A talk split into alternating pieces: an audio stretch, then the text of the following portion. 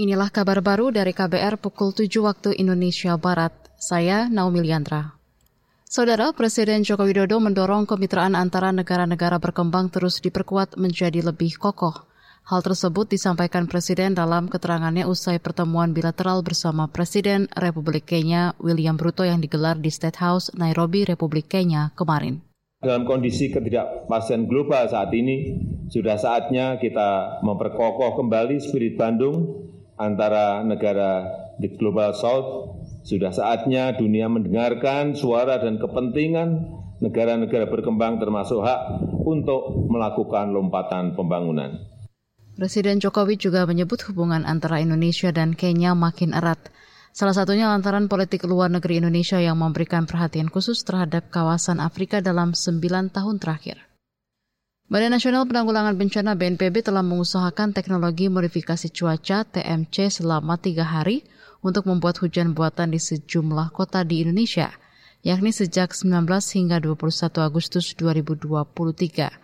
Mengutip antara juri bicara BNPB Abdul Muhari, mengatakan TMC dilakukan bersama BMKG, BRIN, TNI, dan Polri.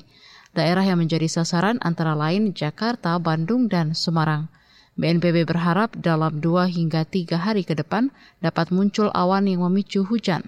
TMC dilakukan sebagai bagian dari upaya jangka pendek untuk mengatasi buruknya polusi udara di sejumlah daerah, salah satunya Jakarta. Upaya pemerintah memodifikasi cuaca untuk menangani kebakaran hutan dan lahan karhutla dinilai tidak cukup maksimal.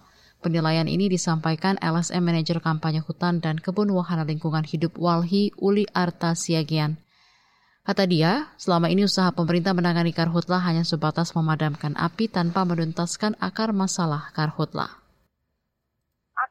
persoalan dari kebakaran hutan dan lahan itu adalah salah urusnya negara terhadap uh, ekosistem-ekosistem ataupun sumber penghidupan penting di Indonesia. Misalkan saja ekosistem gambut. Kita tahu ekosistem gambut ini ketika dia salah urus, misalnya karena dibebani oleh izin monokultur sawit, terus kemudian terjadi kanalisasi, maka dia akan rentan terbakar. Uli menambahkan masalah lain yang harus diselesaikan adalah karhutla yang dilakukan dengan sengaja untuk membuka lahan oleh pihak-pihak perusahaan, sebab cara itu selama ini dinilai berbiaya murah. Karena itu perlu upaya tegas dari pemerintah pusat dan daerah terhadap korporasi yang terbukti sengaja mengakibatkan karhutla.